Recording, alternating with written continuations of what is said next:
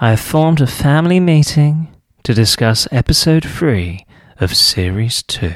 So we're halfway through the series, Tommy. We are indeed, Arthur.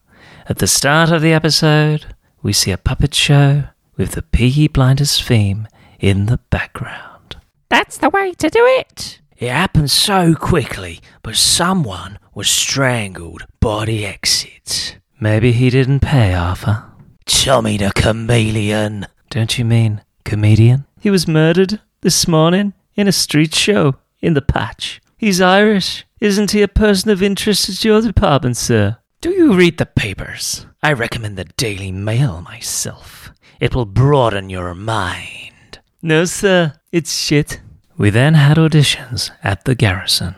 Let me break this down. The way the coppers meet their quotas is to have men stood up to be arrested.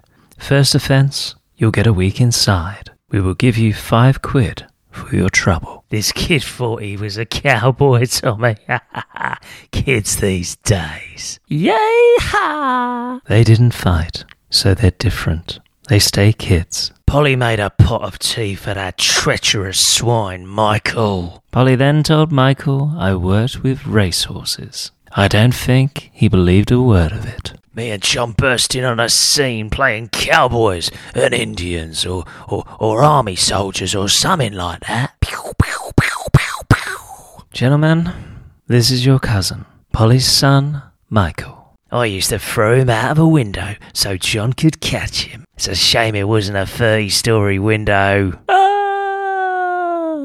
I bet you're glad to be back, Michael. I met up with Corporal Billy Kitchen, who passed the medical to become the leader of my muscle in London. Well, Tommy, that's nothing. I know a Jimmy bathroom. Michael came to the garrison with a proposition.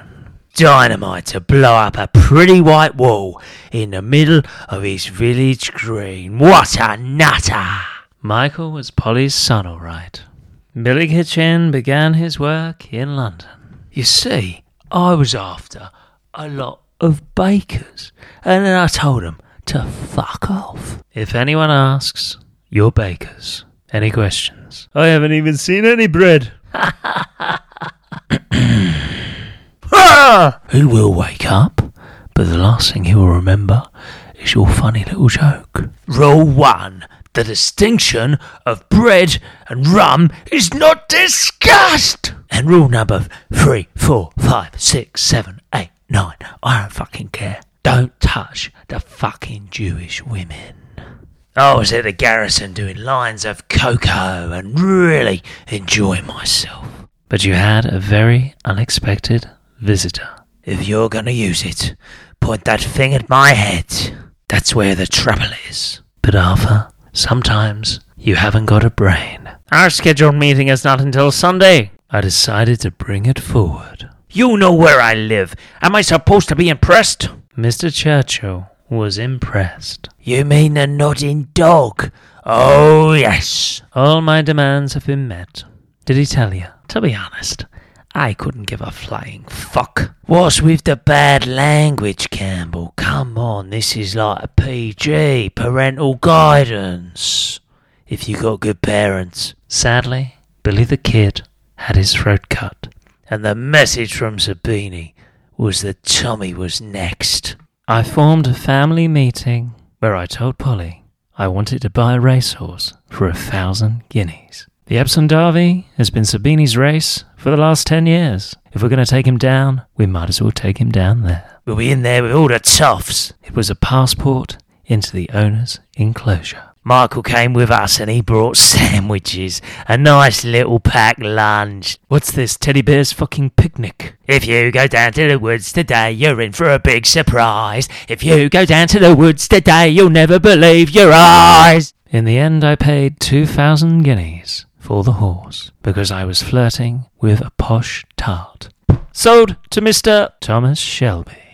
You beat us to it. I was trying to nab a filly for our stud. I'm a stud. Tommy, we gotta get back to the caravans. The chickens are hungry. So, will you consider me? Of course.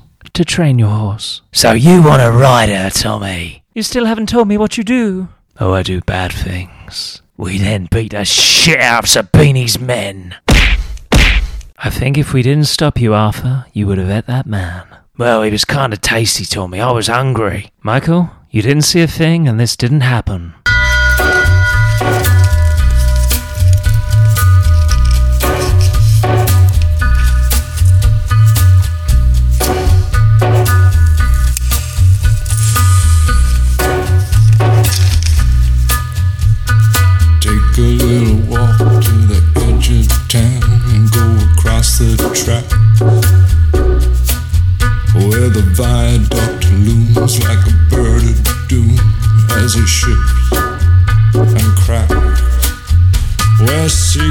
Lie the border fires and the humming wires. Yeah, man, you know you're never coming back.